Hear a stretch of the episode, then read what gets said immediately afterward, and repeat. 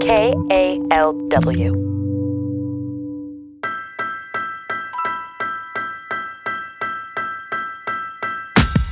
Welcome back to Uncuffed. This is Tom Tran, your favorite host you have never heard of. And for those who don't know, Uncuffed is a show made by people in California state prisons. And today, we're in San Quentin, sunny San Quentin, California.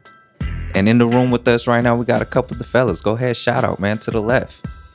I'm Greg Eskridge. What's up, everyone? This is Edmund. Hello, it's Tommy Shakur Ross. Tommy Shakur Ross, the Yes. phenom himself. Yes, yes. And we're here for a special, special reason today. Greg, why are we here today, man? Man, this is Edmund's first piece, man. You Snap know, snap it up, snap it up, snap, it up. snap it up, Yeah, snap yeah, it up, yeah. Edmund, First man. piece. Snap it up for Yes, Edmund. First piece. Yeah, Edmund is finally getting his voice out there. Well, hmm. his voice has been out there, but he finally getting his first story, man. Congratulations, Edmund. I appreciate everyone congratulations. in the room right now. Thank Yeah. you so much. That's right. I, I just want to say, man, this story was really good, but you look really good right now in this Yeah. room, man. He is Man, here shining you out. go, You man. got- you got- Stop flirting with me on my So go ahead, tell us a little bit about this story, because I sure, know for sure. we might be laughing right now, but this is a very serious piece because this is going to bring us back to 2020, right when the pandemic kicked off. Right. and we were slammed in the cell for like a week at a time, coming out to barely ever shower. And this is when people were dying left and right in San Quentin. Yeah. So this is a very serious story and it's a very serious moment. So go ahead, Evan, tell us tell us what the story is about. For sure, for sure. I totally agree with you. This is a moment in in 2020 that I didn't want to forget mm. because it was so important and I feel only one side of it was told. And this gives us the opportunity to tell it from our perspective. So during during this time period, like you said, we were locked down 24 hours a day. If we were lucky, we, we, we were getting one shower a week. Um, and if you tested positive for COVID 19, you were taken out of your cell, you were marched down to the yard and housed in these makeshift tents. Tent City. That's what we called it. Those That, makeshift. that was the nickname Tent City. And I was down there with Scott, one of the characters, subjects in the piece. And he decided to go on a hunger strike. And in asking him why, he told me that his cellie had went to the hospital. He doesn't know what's going on with him. Hasn't heard anything from him. And a couple, a couple of his close friends passed away. Mm. So after the year long lockdown that we were on, and we finally got the chance to come down to the studio, I brought Scott and his cellie Oz to have a conversation. Scott in the piece is is the younger guy, and Oz, his cellie, is the older one. So this is this is a piece about one's one man's reaction to another man's circumstance. Absolutely. Absolutely. During this time of not only suffering being on lockdown, you're stuck in this tiny four by nine cell with another human being. I'm gonna just say like this. You're gonna get to know this person really, really well. This guy is gonna be your night and day. You're gonna figure out every single thing about this person. So let me not ruin the story. Just just go ahead and play. How about that? How's that sound? Let's get into Let's it. go. Let's Yep, go. yep. All right.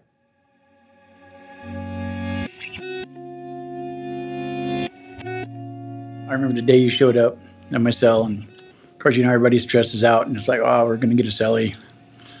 I turned around, and there you are standing, looking at me like, are you Oz? Yep. And you just said, I'm your cellie. I was like, okay. And I look up, and I see this, uh, you know, chia pet hair, and the smile was like, wow, okay, you know, this guy looks pretty cool, and he speaks English, so that's all I speak. and he's skinny, so I can get around him in the cell. So rack up, dude. You know where to go. we started going along after that first week. Day for day after that, it was just like uh, like peanut butter and jelly, man.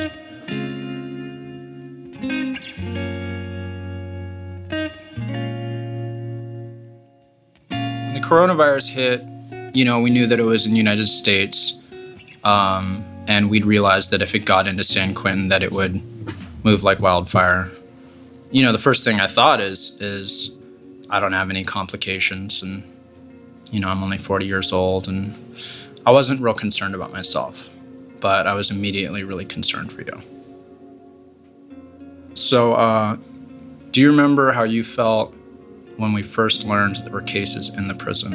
Hmm. Scared like hell. I'm suffering from the loss of a lung from being a volunteer fireman for many, many years.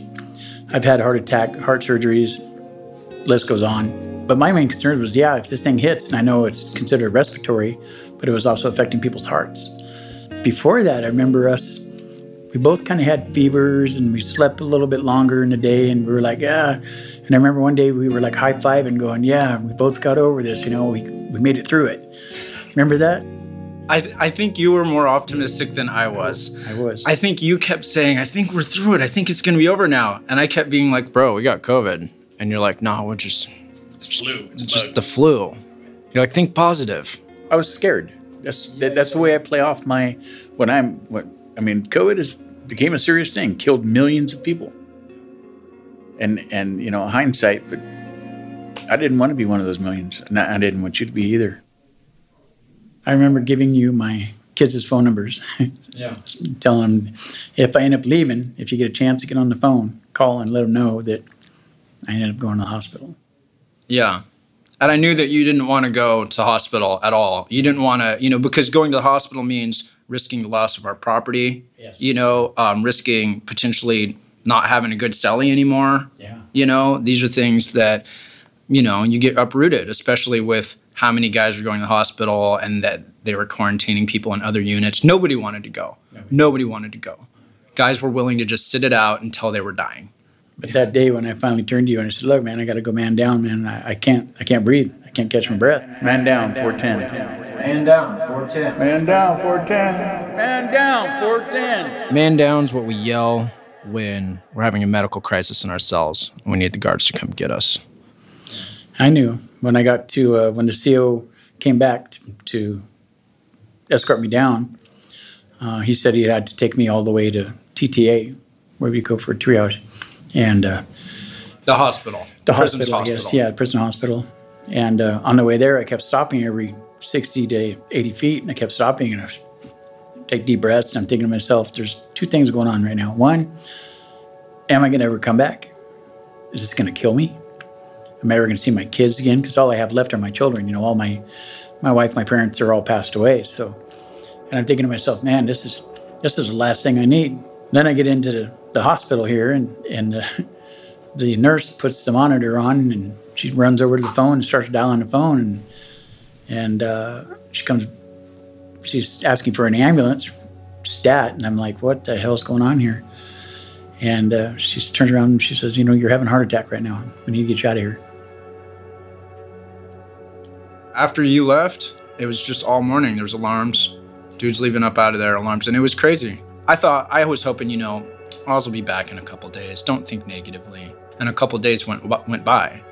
And then I started being like, damn, wow, he's been gone three days, four days, five days. At that point, I think I think I really started thinking I wasn't going to see you again. I started thinking about other guys, a number of other men in other housing units in the prison that, you know, older, have serious health complications. There was a lot of talk around the camp about what to do. There was uh, there were a number of their guys there that were really worried about their cellmates and friends and whatnot, and we're just genuinely. Um, I think everybody felt like that our lives had been risked frivolous, frivolously. I just was furious. And so I, I wanted to do something, and all I could think of is hunger striking. So it was getting more serious, and some some of the officers really understood when I started when I was hunger striking, they they actually some of them were quite sympathetic. They said we we get it, like we understand, you know, why you're upset. We're furious too. Yeah, I remember finally my final day when I was a week and a half in intensive care. They finally said, uh, "We're going to send you home." When I came back, I, I was kind of kind of excited coming coming back home. You know, this is our home now. This is where my property is. This is where my friend is, my cellie. You know, you. And uh, when you saw my smiling face, and I actually walked in and gave you a big hug and said, "Man, I miss you, dog. Yeah. I miss you." Yeah. and let me tell you about what happened you know and that was when i knew that there was actually light at the end of the tunnel and knowing that it wasn't completely over yet because even the the, the, the side effects the, the, the adverse reactions it did to my body as you can tell as i talk now i have this like a velvety voice Right. that's that's covid related You know, you mentioned um, long term effects and like, you know, um, I mean, shoot, the short term effects were crazy. I remember that first month was really intense though. I was honestly scared that COVID had basically altered your mind forever.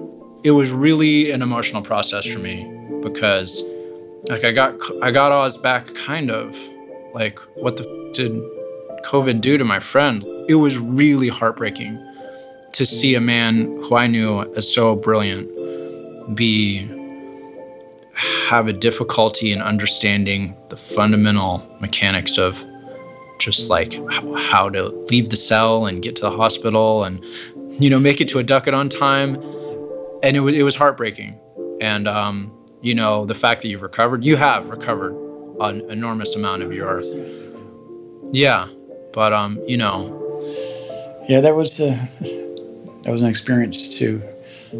That I'll definitely never forget. The COVID outbreak in San Quentin. yeah Never forget it.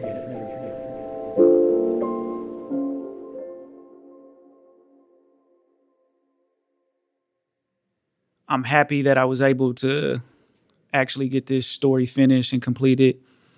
I'm, I, gl- I'm glad we have the opportunity to talk about today.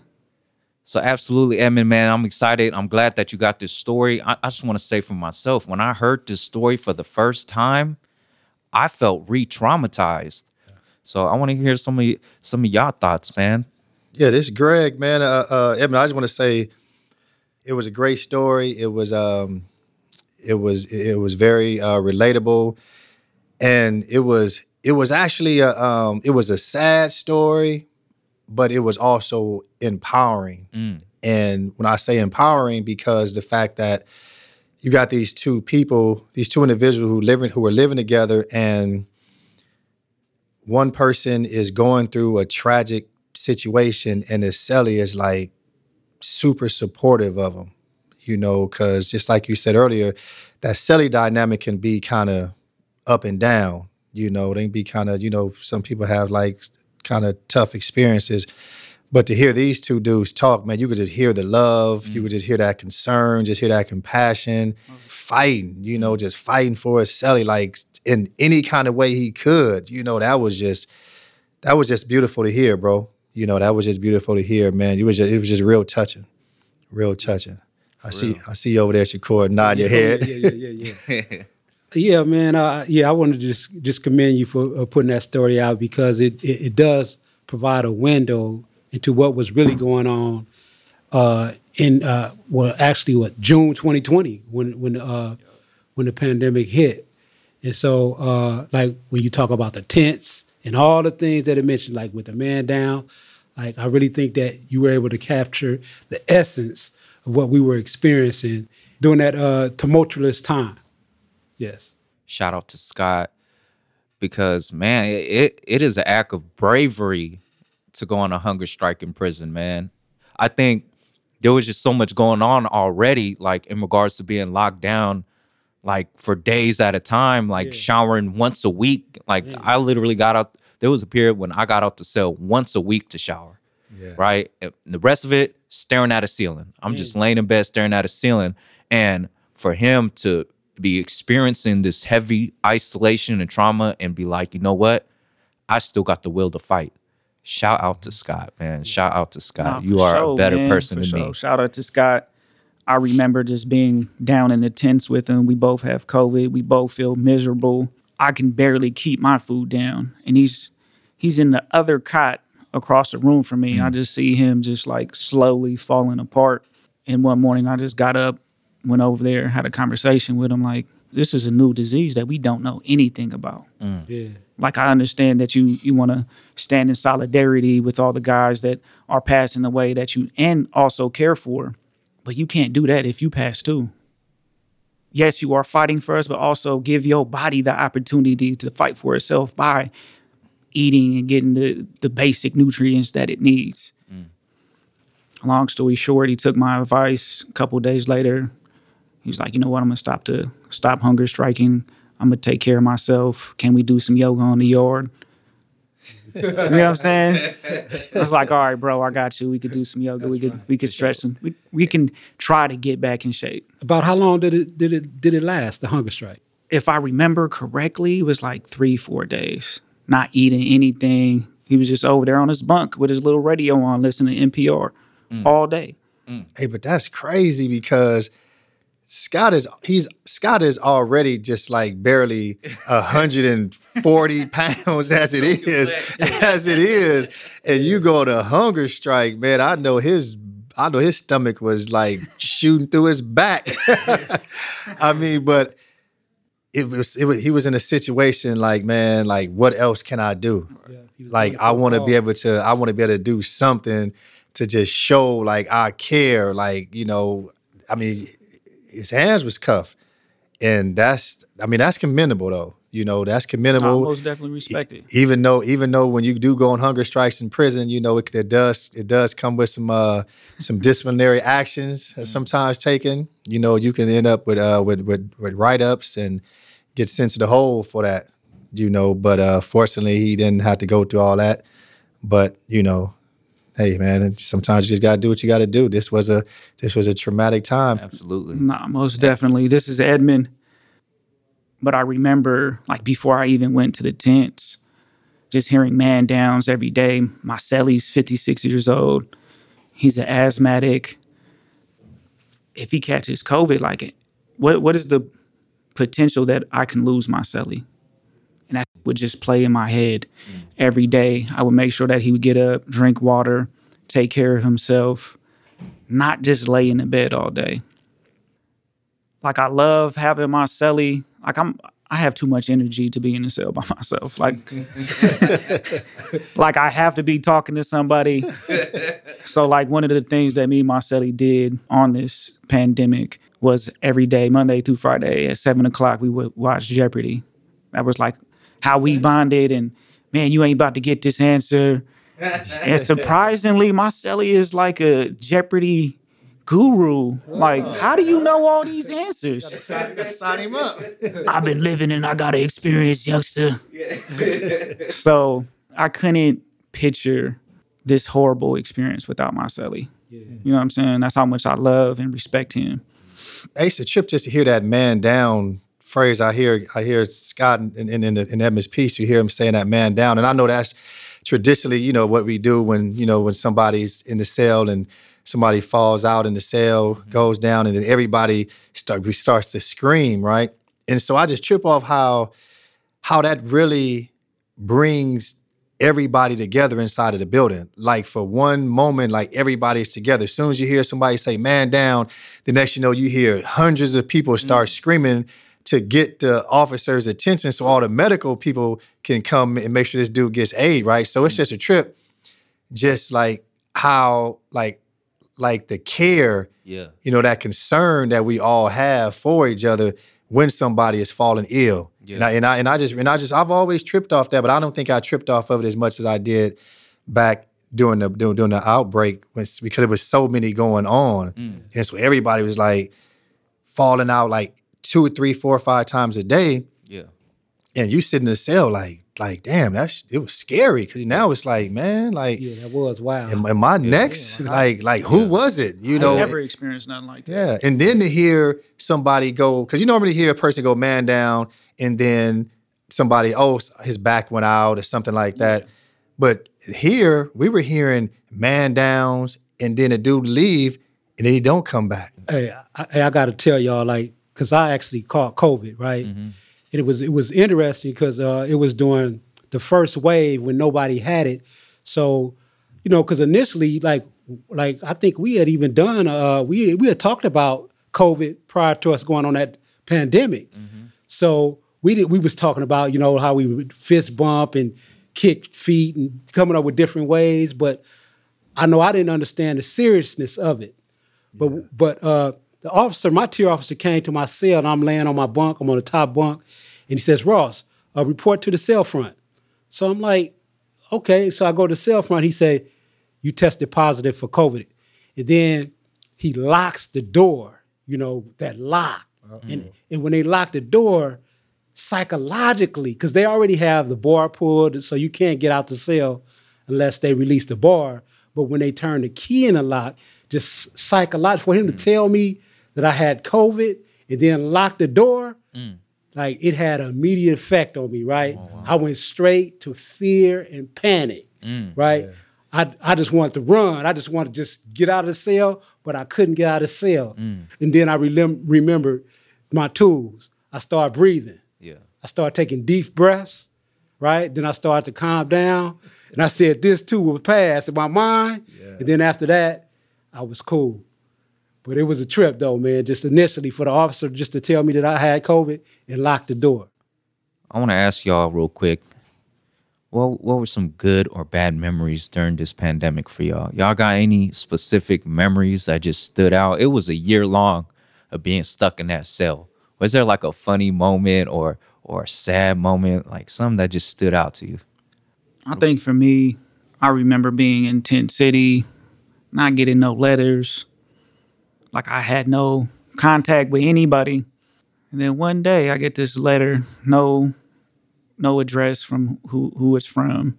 I open it, it's it's a drawing that says hang in there. People care about you. You're not forgotten. Darby. Like it, it just inspired me and gave me hope. You know what I'm saying? It was cool that somebody was thinking about what I was going through. That's what's hey, shout out to Darby, man. Yeah. Darby wrote me too, man. Send me a little Shout out card. to Darby. shout out Shout to out to Darby, Darby, right? man. Love, Yeah, that's- love. yeah. What? That's- Uncuffed. We see you. Hey, that reminds me of something, right? Like I can be I can recall like I started getting all these JPays. Yeah. Like I was getting JPays from all kind of people, Oh, you right? talking about money? yeah, money. They were sending me money like left and right. Like, that was I was like, okay, it was coming from people I didn't even know. Yeah. It was coming from my friends, it was coming from family members, but it was just their way of being able to reach out to me and connect to me and show me that they supported me. So I really appreciate that as well. Hey, I just want to say this, Shakur, man. I was very happy to get those JPays, right? and get all that money. But the first thing in my mind was like, I've been in prison 10 years. You ain't sent me no money. Yeah. what? All of a Like, sudden. so you took me about to die in prison? This is what it took y'all? For sure. Oh my God. Next I time, know. let's not wait till I'm about to die to give me some money, y'all. Yeah. All right. So shout out to everybody. We listening. appreciate y'all. Y'all got incarcerated people locked Yeah. up. Don't wait until they about they on their deathbed to show some love. They need love now, right? Yeah. LL Cool J, I need love, man. Come on. And that was and that was cool to see all the love though. That Yeah, was that was cool to cool, see all the love, man. Because we, cause we damn sure need it, man. We, I mean, we were like, like we were going through it, bro. We were going, we like we were in a we were in a tough predicament, man. Yeah. And uh, so so you know, anytime the mailman stops at the door, that's that, that that's an event, a Mm. treat. That's like a time of celebration Factual. to get a to get a piece of mail and then get a piece of mail with some money attached to it. You know the you know the cheddar always makes it more better. Ooh, gotta make it better. So that's always a great thing, though. Hey, you ain't lying. Hey, no, Greg is a and it- cat. Hey, you not lying too, cause cause during the pandemic, it's like you know they've taken away so much choice, right? Mm-hmm. And I've heard this from a lot of dudes, like everybody gained a gang of weight. There oh, was probably like one or two dudes who did burpees every day in the cell. Shout out to them. I wasn't one of those people, right? So like one of the only choices you had really for me was what I'm gonna eat today. Oh, right? So I was every day I was cooking up ghetto spreads in the cell. I was trying I was experimenting with seasonings and sauces and trying to make different foods to eat, right? Cuz I ain't had nothing to do. I was like I might as well try to come You con- became a makes- chef over the pandemic. chef. Todd, how much weight did you gain? I gained like 30 pounds. yeah.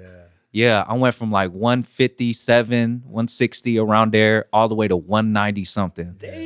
I was a oompa loompa. Everybody was like, "Bro, what happened?" I was like, "I don't know what happened, man. I was eating Oh. good. The Twinkies was too good." Man. I'm yeah. telling you, I couldn't say no. I appreciate the good energy, man. I loved it. I'm excited about Edmund's first story. So Yeah, I just want to wrap it up, man. Let's let's hear some final thoughts. Let me pass it to my left, Greg. What are some final thoughts about this piece and this pandemic?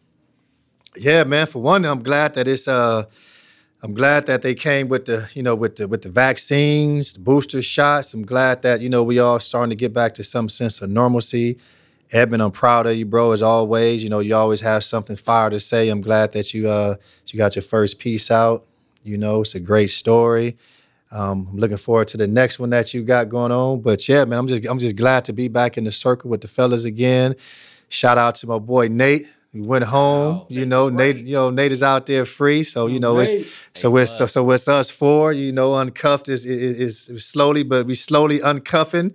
You know, we all and people that start. Yeah, we all starting to go home. So you know, so yeah, man, I'm just uh like you say, Tom. Just glad to hear the energy. Glad to be back with the fellas. And let's hopefully we can stay off this lockdown so we can keep uh, continue to uh, produce more pieces. For sure. for Pass it on to you, young Edmund. Miss Edmund, I appreciate all the love and support. But Oz and Scott did an excellent job of just highlighting their story and, and the love and, and support that they had for each other. And I hope that the audience can really take that from this piece.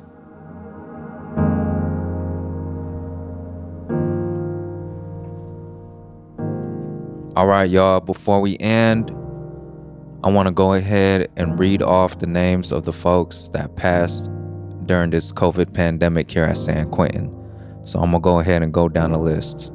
Let's start with Richard Eugene Stitley, Joseph Safarino Cordova, John A. Steffens III, Scott Erskine, Manuel Machado Alvarez, Dwayne Michael Carey, Gerald Edward Johnson, Joaquin Diaz, David John Reed, Daniel Ruiz, Francisco Ramirez, Daryl A. Gott, Jeffrey J. Hawkins, Troy Ashmus, John J.B. Beams, Severin Whitney, Eric E. Williams Warner, Joseph C.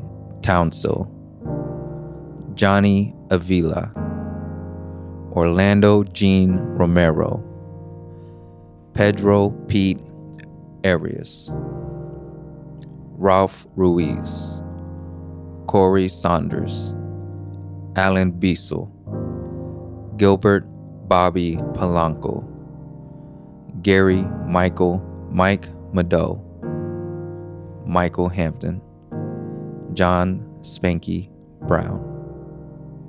Thank y'all for listening.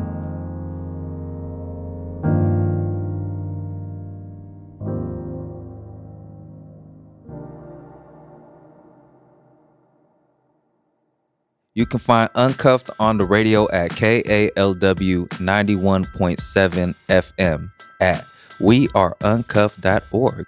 Or you can subscribe to Uncuffed in any podcast player. Join our community on social media by following We Are Uncuffed. The Uncuffed crew at San Quentin is Golden Greg Eskridge, Tommy Shakur Ross, Edmund Richardson, and me, Tom Tran. Thanks to the team at KALW Public Radio, we got Nina Gensler Devs, Angela Johnston, Sonia Paul, Andrew Stelzer, Ben Trefny, Eli Wirtschafter, and our sound designer, Eric Maserati E. Abercrombie. Shout out. Our theme music is by David Jassy, and thanks to the staff at San Quentin who make this possible, Mr. Skylar Brown and Lieutenant Robinson who approved this episode. We fact check everything to the best of our ability. Uncuff gets support from the California Arts Council and the California Department of Corrections and Rehabilitation. Thank you for listening. This is Tom Tran.